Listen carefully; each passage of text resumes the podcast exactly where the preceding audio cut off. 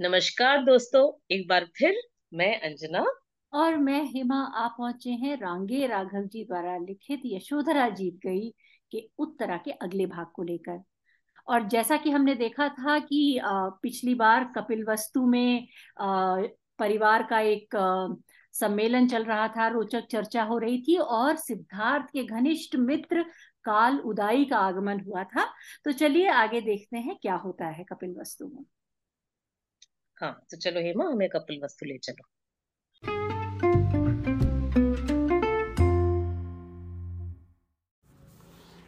शुद्धोदन भौचक रह गया। यशोधरा कहती गई, मैं कोलिय खत्तिया हूँ देवर, तू मुझे अशिक्षित न जान। कहाँ है निगंठ नात पुत्र के अनुभव? कहता है वैसा कोई। जटिल हैं, योगी हैं, परंतु बहुजन हिताय किसने कहा? किसने कहा कि आत्मा के नाम पर अनर्गलता व्याप्त है? किसने कहा कि मनुष्य का तर्क सबसे ऊपर है?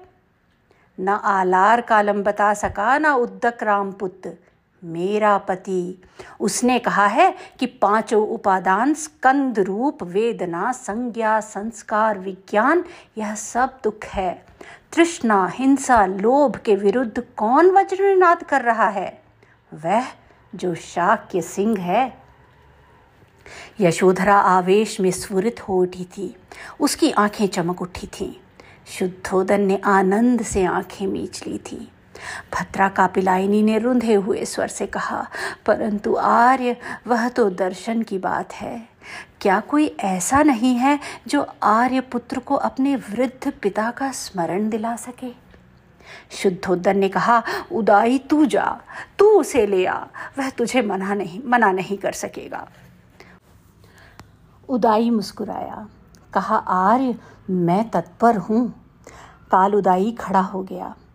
परंतु उसने कहा, आर्य, मैं नहीं जानता मुझे कितने दिन लगेंगे। शरीर का कोई ठिकाना नहीं शुद्धोदन ने बढ़कर कहा। तात, मैं जीते जी पुत्र को देख लेना चाहता हूँ। मेरे पुत्र को मुझे दिखा सकेगा? आर्य मैं चंचल चित्त ना समझ हूँ, मैं कुछ समझता नहीं। यदि मैं भी प्रव्रजित हो गया तो? तू कुछ भी हो जा उदाई, परंतु तू उसे ले आ शुद्धोदर ने व्याकुल स्वर से कहा। आज्ञा शिरोधार्य, कहकर उदाई ने सिर झुका लिया। बहुत दिन बीत गए थे, यह जीवन कितना विशाल और दुरूह था। यहाँ दिशांत व्यापी चक्रवाल आँगन से ही जाते हैं और भग्न खंड अपनी ही विषादिनी नीरवता में तल्लीन होकर अपने आप को विस्मृत कर देते हैं। महाप्रजापति गौतमी आज अत्यंत व्यस्त थी। उन्हें शाक्य कुमारियों के किसी उत्सव में जाना था। सतखंडे महल के नीचे उतरकर जब वे किसी विशाल प्रांगण में खड़े हुए भव्य श्वेत तुरंगों के रत्न जटिल सुवर्ण रथ में चढ़ी, तब एकाएक सिंह द्वार पर एक मागध ब्राह्मण के साथ आर्य शुद्धोदन दिखाई दिया। शुद्धोदन ने निकट आकर कहा, आर्य, इस समय तुम्हारा ना जाना ही श्रेयस्कर है। क्या देव, महापति गौतमी, महाप्रजापति गौतमी ने चिंताकुल स्वर में कहा, देवी शासन आया है। क्या महाराज? देवी शुद्धोदन ने कहा, काल उदाई सफल हुआ। महाप्रजापति गौतमी आनंद से पुलकित हो उठी। उन्होंने विभोर होकर कहा तो क्या मेरा पुत्र सचमुच वापस आ रहा है? मागध ब्राह्मण मुस्कुराया। उसके वृद्ध मुख पर करुणा और स्नेह की झलक दिखाई दी। उसे ऐसा लगा जैसे ग्रीष्म से व्याकुल हुई धरित्री पर वर्षा के प्रथम स्वरण से एक नवीन उन्माद थिरक उठा हो। छह वर्षों का दाह, आज एक घूंट के लिए अपने प्राणों के समस्त वरदानों का समर्पण करने के लिए मानो दोनों हाथ पसार कर उठ खड़ा हुआ हो। आज जो महाश्रमण गौतम अपने सिंहनाद से वज्र दिशाओं को आलोकित प्रतिध्वनित कर रहा था, महाप्रजापति गौतमी के लिए वह अभी तक धूल में डगमगा कर चलने वाला छोटा बालक ही दिखाई देता था। वह रात्रि की नीरव प्रशांति, जिसमें रत्न दीपों की दाड़िम शिखाएँ, स्फटिक और स्वर्ण की फलकाओं पर प्रतिध्वनि प्रतीत होती थीं जब वीणा पर बजती हुई उंगलियाँ कोमल मीठे स्वर से सुगंधित धूमिल अंधकार में लोरियाँ गुंजाया करती थीं, वह सब ममता का अक्षय भंडार था। आज महाप्रजापति गौतमी को लगा जैसे वही अनिंद्य सौंदर्य जिसे देखकर आँखें ऐसी भर जाती थीं जैसे नीलमणि का चषक आरक्त मदिरा से तृप्त हो जाता हो, वह फिर उसके अतीत को झंकृत करता हुआ पुनः आएगा। आएगा वह, जो उसके जीवन का आधार था, जिसे उसने अपनी छाती का दूध पिलाया था, जिसके कोमल पाँव की लात अपने पेट पर सहकर उसके स्निग्ध गालों को सहला दिया था। महाप्रजापति गौतमी को याद आया कि उस बालक को राजा शुद्धोदन ने महाप्रजापति गौतमी के हाथ में सौंपकर उत्तम रूप वाली दोष रहित धाइयों को साथ में दे दिया था। तब उस दिन राजा के यहाँ खेत बोने का अवसर था। उस दिन कपिल वस्तु नगर को सब लोगों ने देवताओं के विमान की भांति अलंकृत किया था। दास, कर्मकर, सैनिक सब नए वस्त्र पहनकर, गंधमाल से विभूषित होकर राजप्रसाद में आकर एकत्रित हुए थे। राजा की खेती में एक हज़ार बैल लगते थे।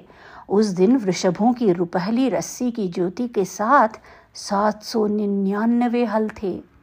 रत्न और स्वर्ण से जटित राजा का हल चमक रहा था। बैलों के सींग और कशाएँ स्वर्ण खचित थे। उस दिन राजा शुद्धोदन अपने अत्यंत सुंदर पुत्र को लेकर जब खेतों के समीप ही सघन छाया वाले जामुन के वृक्ष के पास पहुँचा तो उसने ऊपर और नीचे स्वर्ण त, स्वर्ण तार खचित वितान तनवाया। रजत तार से अलंकृत भव्य कनातें घेर दी गईं। प्रहरी सन्नद्ध हो गए। यहीं छोटा सा कुमार शैया पर लिटा दिया गया था। रत्न और सुवर्ण से अलंकृत राजन्य वर्ग हल चलाने में लग गया था। असंख्य प्रजा की भीड़ कौतूहल से देख रही थी। उसी समय यही छोटा पुत्र एकांत हो जाने पर जब सब कौतूहल से मग्न थे, शैया पर ऐसा उठकर बैठ गया था जैसे वह समाधिस्थ था। सच? उस समय तो नहीं किंतु वह जब वह लौटकर महाप्रजापति गौतमी के पास आया था तो छाती से लगकर कितनी हिचकी बाँध कर रो दिया था। गौतमी ने स्नेह और आनंद से बार बार उस बालक का मुख चूम कर हंस हंस कर उसे चुप कराया था। अब वही लौट कर आने वाला था। महाप्रजापति रथ से आतुर सी उतर पड़ी और उन्होंने कहा, मैं नहीं जाऊँगी, आर्य, मैं कहीं नहीं जाऊँगी। मेरा सिद्धार्थ लौट कर आ रहा है। कितने दिन बीत गए, मैं तो सोच भी नहीं पाती। अरे, वह मुझसे रूठ कर चला क्यों गया था? नहीं नहीं, वह तुम लोगों से उदास हो गया था। कोई भी कैसा ही ज्ञानी हो, किंतु जननी की तो वंदना सभी करते हैं। तुम समझते हो वह मुझे कभी भूल सकेगा? नहीं नहीं, वे और नहीं कह सकी। ऐसा लगा जैसे महाप्रजापति गौतमी अपने उद्वेग को संभाल नहीं सकी और एक नए ओज के साथ वे प्रासाद की पाषाण की स्निग्ध सीढ़ियों पर चढ़ने लगी। उन्होंने ऊपर पहुंचकर पुकारा, भद्रा कापिलायनी भद्रा कापिलायनी! स्वर कांपता हुआ, स्तंभों से टकराता हुआ, जब भीतों पर लटकते रत्नहारों को कप्पाता यशोधरा के कानों पे पड़ा तो उसे आश्चर्य हुआ। वह अभी उठकर आ भी नहीं पाई थी कि राहुल पुकार उठा। पितामही अम्ब पितामही बुला रही हैं। महाप्रजापति गौतमी आ ही गई। उन्होंने आर्द स्वर में कहा, यशोधरे, मेरा पुत्र आ रहा है। राहुल अवाक देखता रहा। फिर उसने हठात कहा, कौन पितामही? कौन आ रहा है? यशोधरा स्तब्ध बैठी रही। महाप्रजापति गौतमी ने उसी उद्वेग से कहा, तात, मेरा पुत्र तेरा पिता आ रहा है। अरे, वह आ रहा है, मेरा पुत्र आ रहा है। वह अपने गद गद कंठ के अवरुद्ध हो जाने पर भी रुकी नहीं, बढ़ चली। उन्हें आज न किसी उत्तर की प्रतीक्षा थी, न आज प्रत्याख्यान सुनने की पिपासा रही थी। जो सुनने योग्य था, वह सुन लिया गया था। अब दग्ध कांतार सुपुष्पित होकर पड़ा हुआ था। आज वायु के प्रत्येक झोंके को जैसे वह महावन की ममता अपनी घ्राण तृप्त करने वाली दिगंत व्यापिनी सुरभि को अपने आप लुटाए दे रही थी। पूर्ण की यह क्षणिक मर्यादा जैसे युगों के अपूर्ण चक्र को ऐसा मिलाए दे रही थी, जैसे किसी ने अपने रक्त के बिंदु से उस अत्यंत सूक्ष्म किंतु अनंत दूरी को एक परिधि के पर्याय के रूप में मिलाकर एक कर दिया था। मानो आरोहण और अवरोहण के स्तरों में भटकता हुआ राग अपनी अतीन्द्रिय अपूर्णता को एक ही तल्लीन समाधि में प्राप्त कर गया था। जैसे पूर्ण चंद्र विभा से पुलकित हुआ महासमुद्र अपने की गर्जन और आलोड़न में अपने अस्तित्व निरोध को नष्ट किए दे रहा था। जैसे रिक्ति के नश्वर क्षण आज प्राप्ति के निमिष में ही अपने कालायापन को पूर्ण करके अपनी परिधि से पार हो गए हों। उस उद्वेलित जीवंत स्नेह में कितनी कितनी असंख्य स्मृतियों की दीप शिखाएँ, जैसे सहसा ही सुलग उठी थी, जिसने अतीत और वर्तमान के व्यवधान को मिटाने वाले मुखर आलोक बिंदुओं के द्वारा एक ही आनंद मुखरित कर दिया था। महाप्रजापति गौतमी दासियों को कुलीन स्वर में आज्ञा देती हुई बढ़ चली। यशोधरा अवाक ही देखती रही। राहुल नहीं समझा। उसने यशोधरा के कंधे पकड़कर कहा, अम्ब, पितामही के पुत्र मेरे पिता हैं तो तेरे कौन हैं? यशोधरा ने सुना। क्षण भर उसकी ओर देखती रही, फिर हठात उसे खींचकर अपने वक्ष से लगा लिया। और आज पहली बार वह स्व, सस्वर रो उठी, जैसे समस्त गरिमा उद्भासित हो उठी हो। राहुल दिग्भ्रांत सा देखता रह गया। आज भद्रा का पिलायनी का बाँध टूट गया था। आज उसके पुत्र ने ही उससे वह दारुण प्रश्न किया था, जिसे वह अपने मन में छिपाए हुई थी। सचमुच उसी पुरुष के प्रतिनिधि ने वही प्रश्न पूछा था, जो वह अपने अपराध से पूछना चाहती थी। परंतु पूछ न सकी, क्योंकि उसने पूछने का समय भी नहीं दिया। वह तो रात को चुपचाप चला गया था, सोती छोड़कर चला गया था। और आज उसकी माता ने स्नेह में फिर यशोधरा को बुला दिया था। वह इस बालक को कैसे समझाती? मन के विशाल गहरों में स्मृतियों की वायु घुमड़न भरकर गूंज रही थी और जीवन का विराट गिरी मानो आर्थ होकर सुदूर क्षितिज तक स्वरों की संवेदना का जागृत करके कराह उठता था। किंतु सुनने वाला तो कोई नहीं था। मर्यादा की सोने, चांदी की रेखाएँ आज अभिशप्त। विध्वस्त आशाओं के कगारों पर व्याकुल होकर पिघल पिघल कर बह निकली थी और यशोधरा आज रो उठी थी। भद्रा का पिलायनी अपने प्रकोष्ठ में बैठी थी। उसके पास कोई नहीं था। सारा कपिल वस्तु आज भी जैसे उन्माद से काँप रहा था। द्वार द्वार पर यक्ष देवताओं के चित्र रंगों से सुसज्जित किए गए थे। राजकुलों में आज भी कोलाहल था।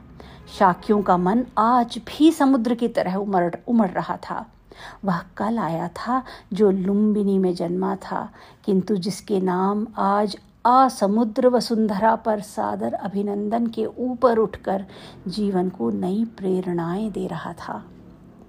राजगृह में जाकर काल उदाई शास्ता की धर्म देशना के समय परिषद के अंत में जाकर खड़ा हुआ। शास्ता ने अपने चिर परिचित को देखा तो कहा, आओ भिक्कू आओ। वह प्रव्रजित हुआ। शास्ता बुद्ध होकर पहले ऋतु भर ऋषि पत्तन में वास कर वर्षवास समाप्त कर प्रावारण कर उरुबेला में गमन करके तीन महीने रुककर जटिल बंधुओं को प्रव्रजित करके सब सहस्त्र भिक्षुओं के साथ पौष मास की पूर्णिमा को राजगृह जाकर दो मास तक बसे। इतने में वाराणसी से चले पाँच मास व्यतीत हो गए। सारी हेमंत ऋतु बीत गई। उदाई स्थविर। आने के दिन से सात आठ दिन बिताकर फाल्गुन पूर्णमास को सोचने लगा। हेमंत बीत गया, वसंत आया, मनुष्यों ने शस्य काटकर पथ प्रशस्त कर दिया। पृथ्वी हरित तृणों से आच्छादित हो गई, वन खंड फूल उठे। यही जाति का संग्रह करने का उचित समय है। वह सम्यक संबुद्ध के पास जाकर कहने लगा, भदंत पत्ते छोड़कर फल की इच्छा में द्रुम अब अंगार वाले हो गए हैं। महावीर, लगता है जैसे उन पर दीप शिखाएँ सुलग उठी हैं। यह रसों का समय है। हरियाली से भूमि पुलकित है महामुनि। यह जाने की बेला है। श्रवण गौतम ने पूछा, उदाई, क्या है जो मधुर स्वर से यात्रा की प्रशंसा कर रहा है? उदाई ने कहा, भंते आपके पिता शुद्धोदन महाराज आपको देखना चाहते हैं। जाति वालों का संग्रह करें। यशोधरा सोच रही थी। उसने सुना था कि आर्यपुत्र ने निमंत्रण स्वीकार कर लिया था। लोक से इतनी संवेदना यदि बुद्ध में ना होगी तो और होगी भी किसमें और सचमुच बीस हज़ार भिक्षुओं के साथ महाश्रमण गौतम चल पड़े। उन बीस हज़ार भिक्षुओं में दस हज़ार तो अंग और मगध के कुल पुत्र थे और दस हज़ार कपिल वस्तु के ही निवासी थे। आज वे सब क्षीणाश्रव होकर चल पड़े थे। राजगृह से साठ योजन दूर कपिल वस्तु को पहुँचने में उन्हें धीमी चारिका से दो मास व्यतीत हो गए। और कल वे आए थे। न्याग्रोध शाक्य के आराम बाग को रमणीय जानकर कुल पुत्रों ने स्वच्छता से सुसज्जित स्थान में गंध पुष्प हाथ में लिए पूर्णालंकृत नगर के छोटे लड़के लड़कियों को बुद्ध का स्वागत करने के लिए पहले भेजा। फिर राजकुमार और राजकुमारियों को भेजा। उनके बाद राजकुल के क्षत्रिय महासम्मत शाक्य गंध, पुष्प, चूर्ण आदि से श्रमण गौतम की पूजा करते हुए न्याग्रोधाराम में ले गए। वहाँ बीस सहस्त्र क्षीणाश्रवों ने के साथ बुद्ध स्थापित बुद्धासन पर बैठे। वह सब ठीक था। आर्य शुद्धोदन, आर्य अमृतोदन, महाप्रजापति गौतमी सब विभोर उठे, हो उठे थे। उनकी तो साधनाएँ पूरी हो गई थी। पुत्र राहुल तो बाहर ही था। कल यशोधरा को किसी ने भी याद नहीं किया। वह क्या कल थी ही नहीं? क्या केवल श्रवण के लौट लौट आने में ही उसकी युगों की प्रतीक्षा पूर्ण हो गई थी? क्या था जो महाशून्य सा अव्यक्त था, जिसमें उद्वेग का अज्ञात धू धू करता, अट्टहास, झकोर ले लेकर गूंजता था, परंतु वह तो कुछ भी नहीं बता पाती थी। वह क्या था जो चिरंतन नहीं था, परंतु प्रतिशोध लेना चाहता था? और वह प्रतिशोध केवल ममता की आर्त मनुहार थी। हृदय को हिला देने वाली वह यातना कितनी अस्पृष्ट और कितनी चेतन थी, जो ऊपर की उन्मत्त लहरों के बीच में शांति की विवेकिनी छाया बनकर अब तक अबुझ दीप शिखा की शिखा की भांति जले जा रही थी। उसका तो पति आया था। मानिनी भद्रा का पिलायनी यह नहीं सुनना चाहती कि महानगर में एक देवता आया है। वह तो उस पुरुष को चाहती है जो उसके पुत्र को गोद में लेता और फिर उसकी ओर देखकर भले ही घृणा और उपेक्षा से ठोकर मारकर चला जाता। वह तो उसकी प्रीति का ही उजागर परोक्ष रूप होता। उसे तो वह सह लेती, किंतु यह गौरव, यह अलगाव। राष्ट्र तो जय ध्वनि से ऐसा काप रहा है जैसे महावृक्ष पक्षियों के अरुणोदय कालीन कलरव से गूंज रहा था। कपिल वस्तु में आज भेरी घोष के स्थान पर धर्मनाद उठ रहा था। आज प्रभात उसने देखा था, प्रासाद के वातायन से देखा था, और न जाने क्यों वह काँप उठी थी। उसने जाकर आर्य शुद्धोदन से कहा था, आपका पुत्र भिक्षाचार कर रहा है। जो आर्यपुत्र इसी नगर में राजाओं के गौरव से सोने की पालकी में घूमते थे, आज मुंडित केश, काशाय वस्त्र पहने कपाल हाथ में लिए भीख मांग रहे हैं। राजा शुद्धोदन धोती संभालता हुआ घबराकर चला गया था। तब से यशोधरा यहीं बैठी थी।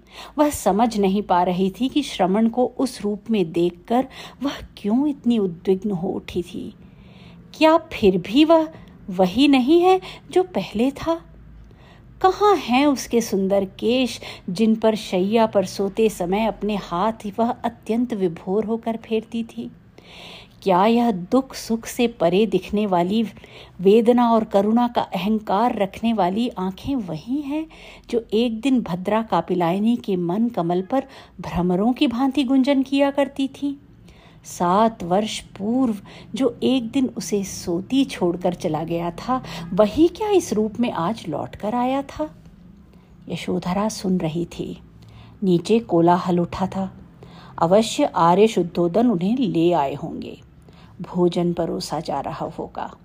आर्य राजा शुद्धोदन ने कुल गौरव के नाम पर पुत्र से भिक्षा मांगी होगी।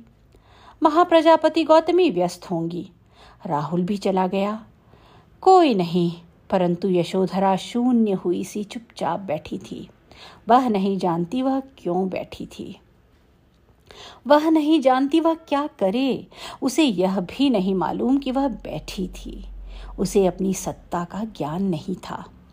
इतनी अनुभूति थी कि पुरुष ने सबको पराजित कर दिया है। अपने सत्य और गौरव से सबको अभिभूत कर दिया है। परंतु भद्रा का पिलायनी ने कोई पाप नहीं किया। वह स्त्री है तो यह उसका अपराध नहीं है। उसे अपने गत जीवन में लज्जित होने योग्य कोई बात दिखाई नहीं देती। वह क्यों जाए? क्यों जाए अपना सिर झुकाने? और वह है कौन? वह उसका पति है। वह यदि चलकर आएगा तो यशोधरा दस बार झुकेगी। यदि उसके चरण भद्रा के लिए एक पग भी उठेंगे तो भद्रा अपनी पलकों को धरती पर बीस बार बिछाएगी। स्नेह का उत्तर भी स्नेह है, और इस उत्तर का मूल प्रश्न भी स्नेह ही है। वह क्रोध पर पल सकता है, घृणा पर कचोट खा सकता है, परंतु उपेक्षित और दीन समझा जाए, उस पर दया की जाए ऐसा निरीह तो वह सचमुच कभी नहीं था। वह उत, इतना उथला नहीं है कि उसे प्रदर्शन की पराजय स्वीकार करनी पड़े। वह प्राणांत से नहीं मानांत से नष्ट होता है क्योंकि तब उसमें गहराई नहीं होती। श्रमण गौतम का चक्र रत्न उदय हुआ है परंतु यशोधरा कंधे से कंधा भिड़ाकर खड़ी हुई थी। उसने आदर किया था अपने स्वामी का। चरण छुए थे अपने प्रेमी के। परंतु आज जो पुरुष आया था, वह कौन था? क्या यशोधरा पापिनी थी? किस अपराध से छोड़कर चला गया था वह उसे? उसे निर्वाण और मुक्ति चाहिए थी, तब वह उसे पाप समझकर चला गया था। क्यों? क्या यशोधरा की सत्ता ही एक भयानक पाप थी? इस समस्त गौरव का मूल ही एक सीमित अहंकार था और उसी अहम से उस पुरुष को वर्षों तक साधना रत होकर भीषण संघर्ष करना पड़ा था। कोलाहल शांत था। ऐसा लगता था जैसे सहस्त्रों मानवों के समूह में संपूर्ण नियंत्रण था। कैसा बैठा होगा उसका प्रियतम? यशोधरा चलकर देख तो ले। उसका वह चक्रवर्ती वैभव तो देखे, उसे देखकर सब अवाक खड़े होंगे। वह एकमात्र शास्ता है, जो कहता है, वह अंतिम शब्द है। क्या वह वही है जो एक दिन यशोधरा का ही था? वह उसी के आनंद में हंसा करता था, या वह भी यशोधरा की भूल ही थी? क्या वह सब उसका छद्म ही था? दासी अनुला आई, कही, आर्यपुत्री, कौन अनुला? यशोधरा ने मुड़कर पूछा, देवी, जाकर आर्यपुत्र की वंदना करें। सभी ने ऐसा किया है। अनुला ने कहा, चलें आर्य। यशोधरा ने कहा, हला अनुले, यदि मुझमें गुण होगा तो आर्यपुत्र स्वयं आ जाएँगे। आने पर ही वंदना करूँगी। देवी क्या प्रसन्न नहीं है? पति का यह गौरव क्या मन में समस्त अभावों को भर नहीं देता? अनुला ने आश्चर्य से पूछा, क्यों नहीं अनुला? यशोधरा ने कहा, वे तो मुझे छोड़ गए थे, मैं तो घृणित हूँ। फिर बिना बुलाए जाकर उन्हें क्यों भयभीत करूँ? यदि वे इतने उद्दारक हैं तो इतनी दूर आकर और भी दो पग क्या नहीं आ सकते? मुझे क्या मालूम कि मुझे देखकर वे चले नहीं जाएँगे? अनुला चली गई। महाप्रजापति गौतमी से कहा, गौतमी ने घबराकर उपराजा अमृतोदन से कहा। अमृतोदन ने राजा शुद्धोदन को सुनाया। शुद्धोदन ने कहा, भंते, सबको सुख मिला। केवल राहुल माता देवी नहीं आई। भगवान बुद्ध धीरे से उठे। शुद्धोदन की ओर उनका हाथ पड़ा। राजा ने भिक्षा पात्र ले लिया। भगवान ने सारी पुत्र और मौत गलायन की ओर देखकर कहा, सारी पुत्र भंते, उसने पूछा, राजकन्या को यथारुचि वंदना करने देना, कुछ ना बोलना। बुद्ध ने उसी धैर्य से कहा, किंतु शुद्धोदन को लगा वह स्वर वही नहीं था। राजकन्या राजकन्या के लिए यह पक्षपात क्यों? सचमुच भद्रा कापिलाई नींद नहीं आई थी ना? श्री गर्भ में आसन बिछा। श्रमण गौतम जाकर बैठ गए। उस समय द्वार पर मुस्कुराती हुई विजयिनी उन्नत वन पर नमित भाल, गंभीर, गौरवमयी, मंथर पग धरती, परंतु आतुर, अधरा भद्रा का पिलायनी दिखाई दी। बुद्ध ने देखा, वह प्रसन्न लगती थी, वह अपराजिता थी। भद्रा का पिलायनी ने बुद्ध का गुल्फ पकड़कर सिर पांवों पर रखकर यथारुचि वंदना की। न उसमें व्यंग की लघुता थी, न मान रह जाने का अहंकार था। न वह विरह के अंत का उल्लास था, न अतीत के खो जाने का विषाद ही था। वह एक ऐसी अव्यक्त पूर्णता थी, जो अपनी जगह उतनी ही शांत, गहन और उन्नत थी, जितना दूसरी जगह श्रमण गौतमी का बुद्धत्व था। राजा शुद्धोदन विफल हो गया। उसने कहा, भंते, मेरी यह पुत्री आपके काशाय वस्त्र पहनने को सुनकर तभी से काशाय धारिणी हो गई। आपके एक बार भोजन को सुनकर एकाहारिणी हो गई। आपके ऊँचे पलंग के छोड़ने की बात सुन खटिया पर सोने लगी। आपके माला गंध आदि से विरत होने की बात सुन स्वयं भी विरत हो गई। अपने पीहर वालों के हम तेरी सेवा शुश्रूषा करेंगे। ऐसे पत्र भेजने पर भी नहीं गई। हठात यशोधरा का हाथ उठा, जैसे, मत कहो। वह जिस गौरव से आई थी, उसी गौरव से उसने शास्ता की, प्रदक्षिणा की और अपराजिता सी लौट कर भीतर चली गई। भगवान बुद्ध आसन से उठकर चले गए। राजा शुद्धोदन पीछे पीछे चलने लगा। राजकुमार नंद भी भड़ चला। यशोधरा ने वातायन से देखा। वे सब न्याग्रोधाराम जा रहे थे। अब उसका मन टुकड़े टुकड़े होने लगा। उसने कितना अभिमान किया था, परंतु उसके पति ने उसके सारे मान को सचमुच रख लिया। वह उसे भूला नहीं है। एक बात भी नहीं हुई, एक मुस्कान नहीं बदली, दोनों ने एक दूसरे को कितने भव्य रूप में देखा। कोई किसी से हारना नहीं चाहता था। यशोधरा का मन पुलकने लगा। उसका जीवन सार्थक था। उसने वह प्रेम पाया था जो जीवित मर्यादा की नींवों पर उठता है और अपने सम्मान सदैव अक्षुण्ण रखता है। यशोधरा आनंद से रोने लगी। आज उसे लग रहा था कि इतने दिनों जो वह अपने को घृणित समझ रही थी, शायद वह भूल थी। आर्यपुत्र उससे नहीं, अपने आप से डरकर चले गए थे। और उसी भूल का निवारण करने के लिए उन्हें लौट कर आना पड़ा क्योंकि यशोधरा नहीं गई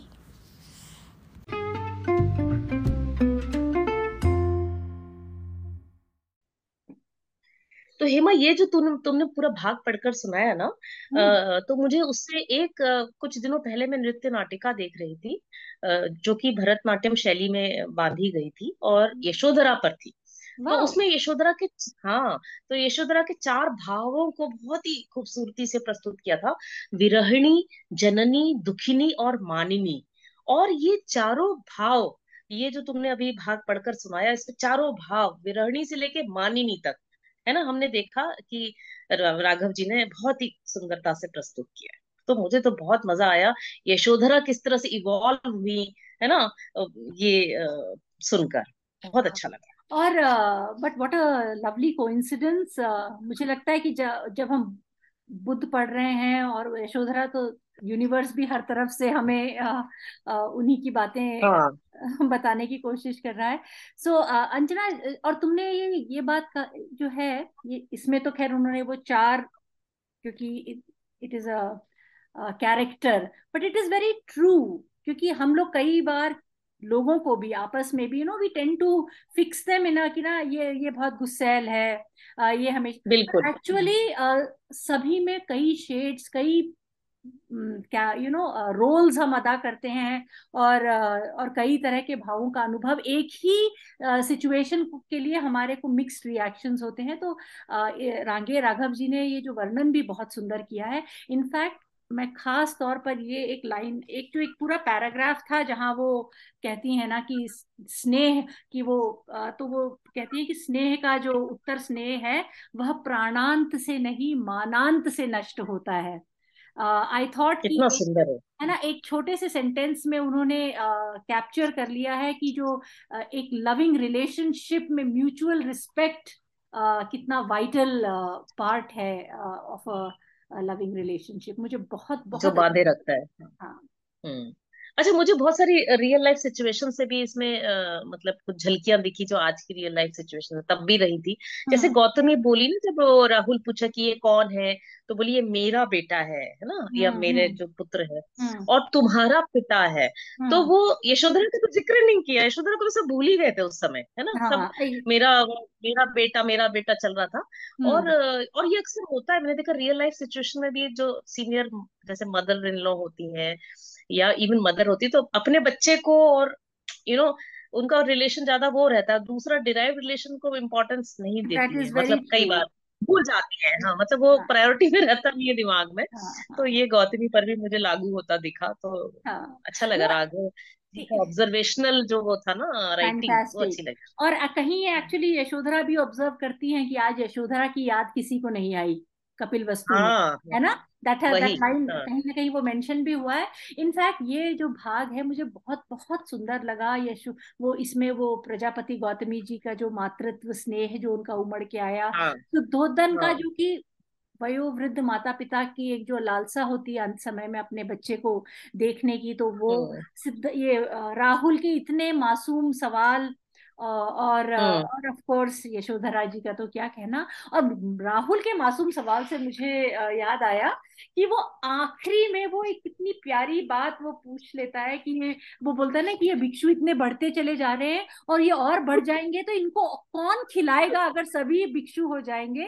तो which is actually such a deep question isn't it बिल्कुल सही बात है। जैसे आजकल हाँ आज का जो ट्रेंड चला है ना मिनिमलिज्म का मतलब हम भी कुछ हद तक फॉलो हम्म, कर रहे हैं मिनिमलिज्म का तो यही बात है ना कि तुम्हें याद है कि हमारी मित्र ने पूछा था कि सब मिनिमलिस्टिक हो जाएँगे तो इकोनॉमी कौन ग्रो करेगा? तो उद्योग के लिए ज़रूरी कंज्यूमरिज्म भी ज़रूरी है। बिल्कुल और तुम हम्म। ये गौर करो कि ये जो प्रवृजना जो प्रवर्जन सॉरी जो if I am getting the right word sannyas so so, ये हम्म। सारे या तो प्रिंस ले रहे हैं या फिर बड़े बड़े श्रेष्ठी और उनके बच्चे राइट हाँ। है ना? और हम्म, आजकल भी मिनिमलिज्म हम्म। कौन कर रहा है?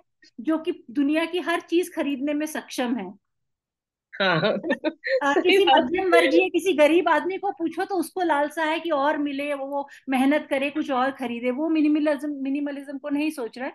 तो ये जो luxury of giving up is actually जो कहते हैं ना कि बड़े लोगों के चोचले हैं। हाँ मेरी बेटी कहती है बड़ी बेटी फ़र्स्ट वर्ल्ड प्रॉब्लम है।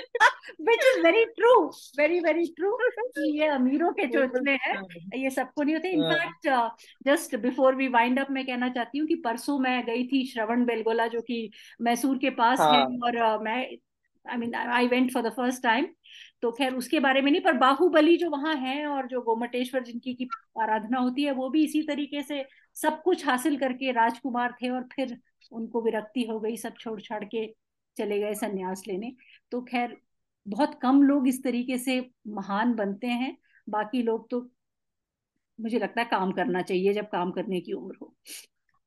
सही बात है तो ये इस उत्साहवर्धक सेंटिमेंट के साथ हम सबसे आज विदा लेते हैं है ना? और अगली बार हम जानेंगे कि यशोधरा और बुद्ध की मुलाकात हुई और आगे क्या हुआ है ना? ज़रूर। तो तो अब विदा कहने की घड़ी आ गई है बाय बाय